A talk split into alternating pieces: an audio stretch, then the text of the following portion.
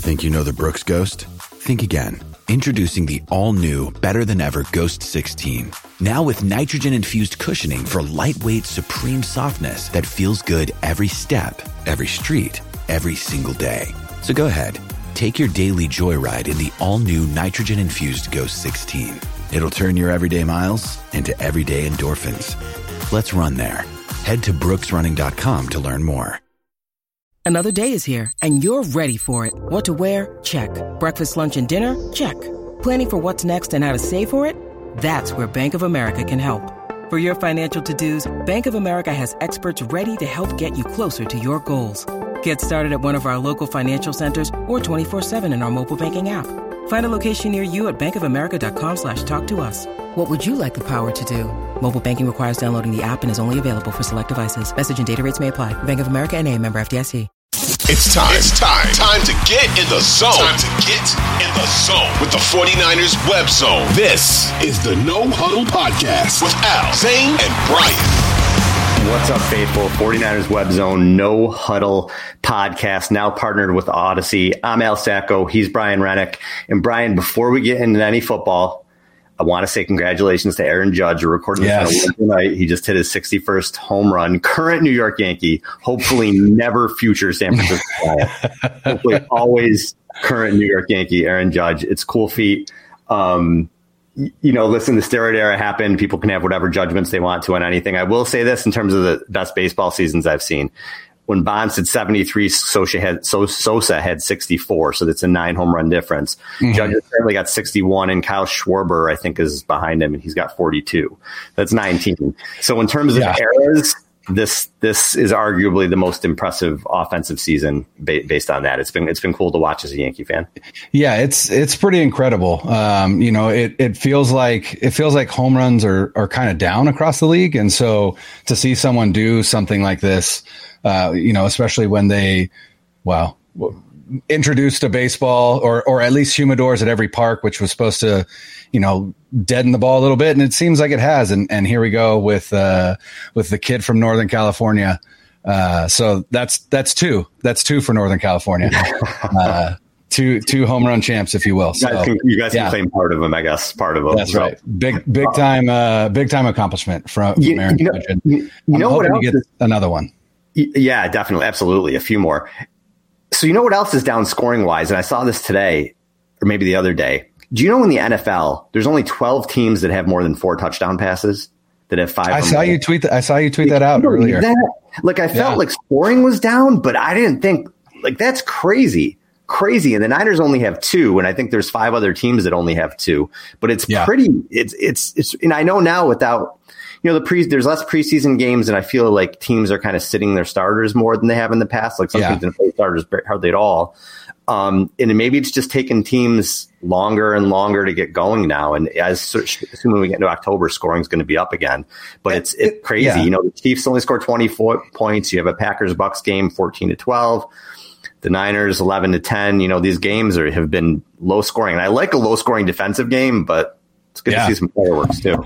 You know, it's it's interesting too because we're talking about a sport in the NFL which ever literally every game matters in terms of playoffs in in the future, right? Mm-hmm. And you know, the difference between making the playoffs and not making the playoffs could be one loss. And and I know that, that that that's the case with with every sport. But when you when you've got a sport like baseball with 162, and you've got a sport like basketball with 82, and then you've got a sport like the NFL with 17, it's just 17 games.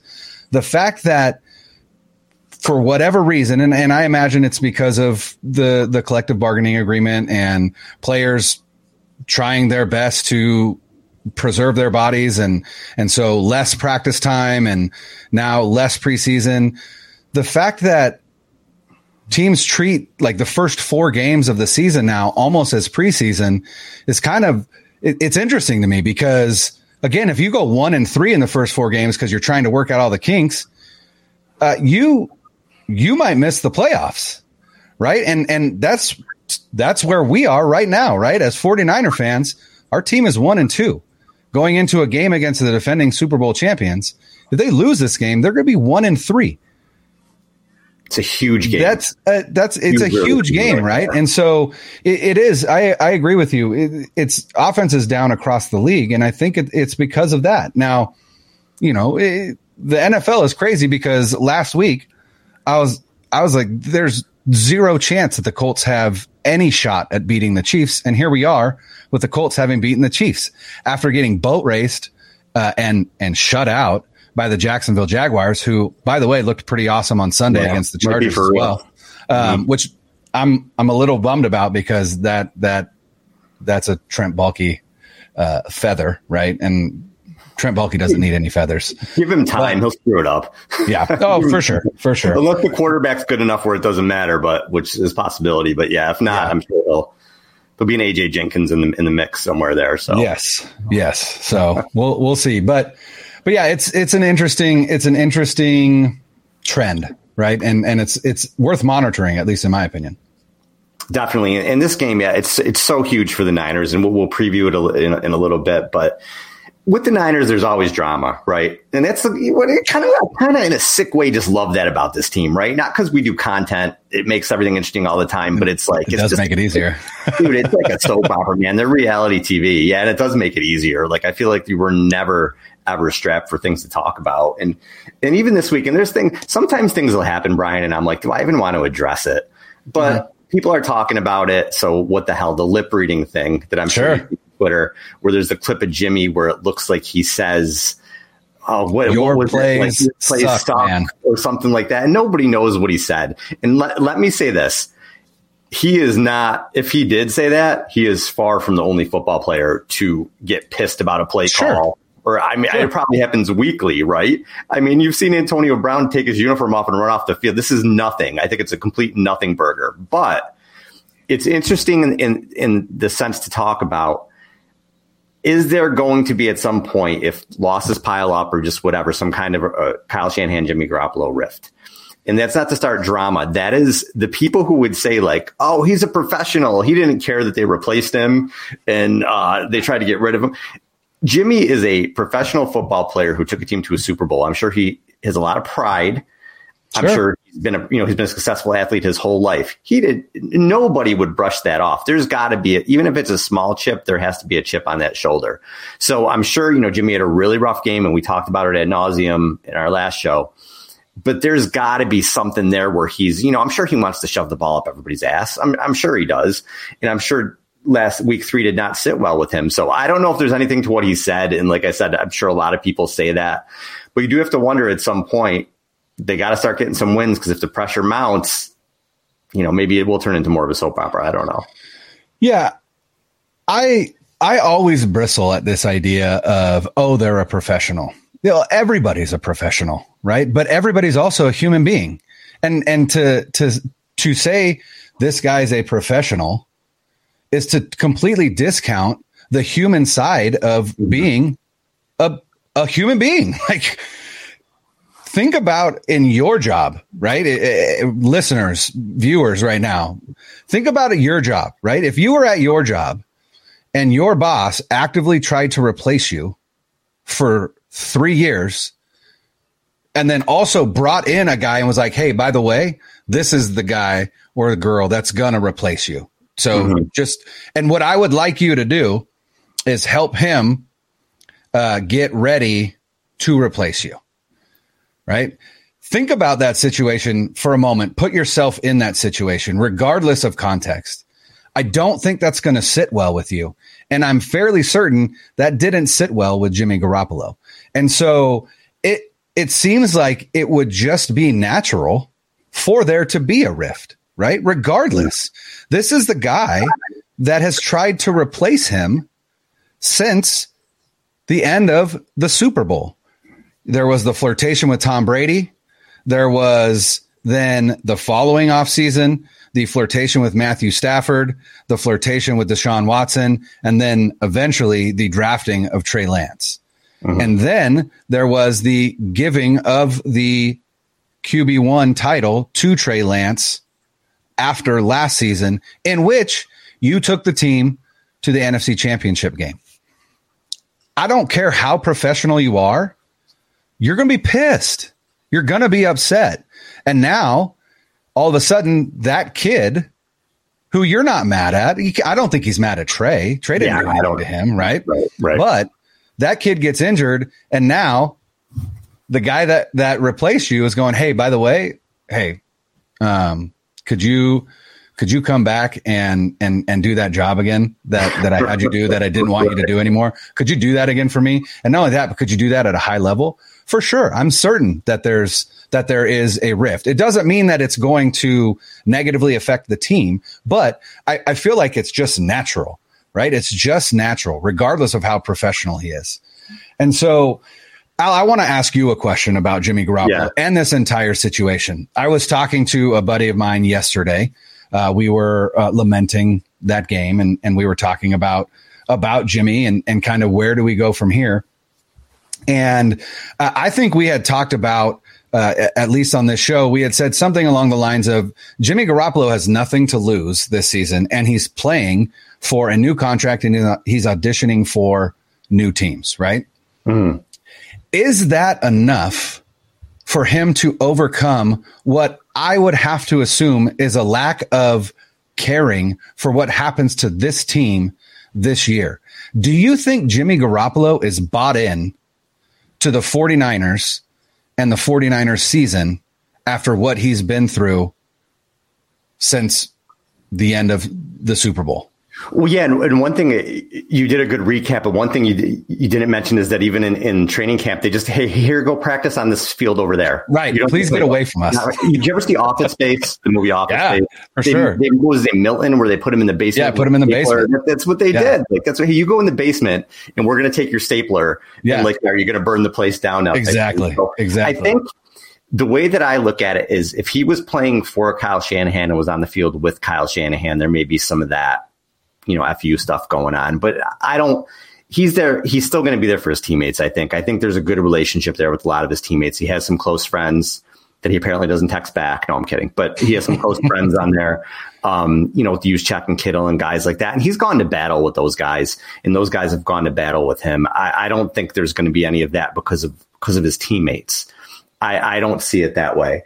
Um, the only thing I can see if things start to blow up is if what happened last week continues. And what I mean by that is, you know, open receivers and him just playing god awful and the defense out there, you know, every possession just blood, sweat, and tears in, in until they can't give any more and you know they give up a, a drive at the end. Then you maybe can see a rift, but I don't think Jimmy's going to play that bad again maybe maybe he's still going to be rusty for a week or two. I think he'll get better, but I still think he's going to be Jimmy. I still think the frustrations are going to be there. I still think he's not going to push the ball downfield. I still think he's going to throw the stupid interception. Um, I was watching the film of the pick that he threw, and I put this on Twitter too, a picture of it. If you see it and you see the three Bronco defenders mm-hmm. just cradled around Deebo, mm-hmm. it was first and 10, Brian, on, right. on their own 48. They were about to get a game winning field goal. It was first down it's not like it's fourth down and they were forcing the ball. It's first right. down. Throw the ball away. Take a take a yeah. sack. Without you, you cannot turn it over there. Exactly. So the worst the worst decision possible. But no, I, I just think it was partially rust. Um, I don't think it's. I don't think he's going to mentally check out on his teammates. No, I, I would be shocked, shocked if that happened. Here's here's what I don't understand. Jimmy Garoppolo played damn near the whole game against the Seahawks. Right? He came in midway through the first quarter and looked great and came to the presser and was like, you know what? It's like riding a bike, right? Like I, mm-hmm. that's what it felt like. It's like riding mm-hmm. a bike. And then he goes out and lays that turd at in Mile High, right? Sorry, I figured it out. It's Empower Field at Mile High. That's what it is. I'll never whatever, whatever, yeah. right? And then he comes to the podium and he's like, "Listen, like I don't want to make excuses, but I haven't played with these guys, blah blah blah blah blah, right?" So you went from riding a bike to what happened on Sunday. And I got to, what, I mean, what is the difference? I mean, is the difference still that he went out there on against the Seahawks and played loose? And now that he's QB1, he's not playing loose? Does that have something to do with him or does that have something to do with Kyle Shanahan? That's a, and I think that's a valid question. You know, I, I've often thought of Kyle Shanahan and the way that he treats his quarterback. It's like Kyle Shanahan plays Madden on the mm-hmm. sideline and he wants the quarterback to do exactly what Kyle Shanahan would do. Right. And when he doesn't, he gets mad. And I don't know that Jimmy Garoppolo plays his best when he's being micromanaged that way. Now, I don't want, I'm not trying to lay all the blame on Kyle Shanahan. Kyle Shanahan is the one that calls the plays. Jimmy Garoppolo has to execute them. Mm-hmm. But is he in Jimmy's ear going like, hey, remember, first read here, throw it, boom, it's going to be open. You know, I, I, have heard him on the sideline say things like that, you know, when he's mic'd up and things. Mm-hmm. So, is that really the difference? Is that against the Seahawks, he wasn't doing that because he had this entire game plan for Trey. And so both of them just had to wing it possibly.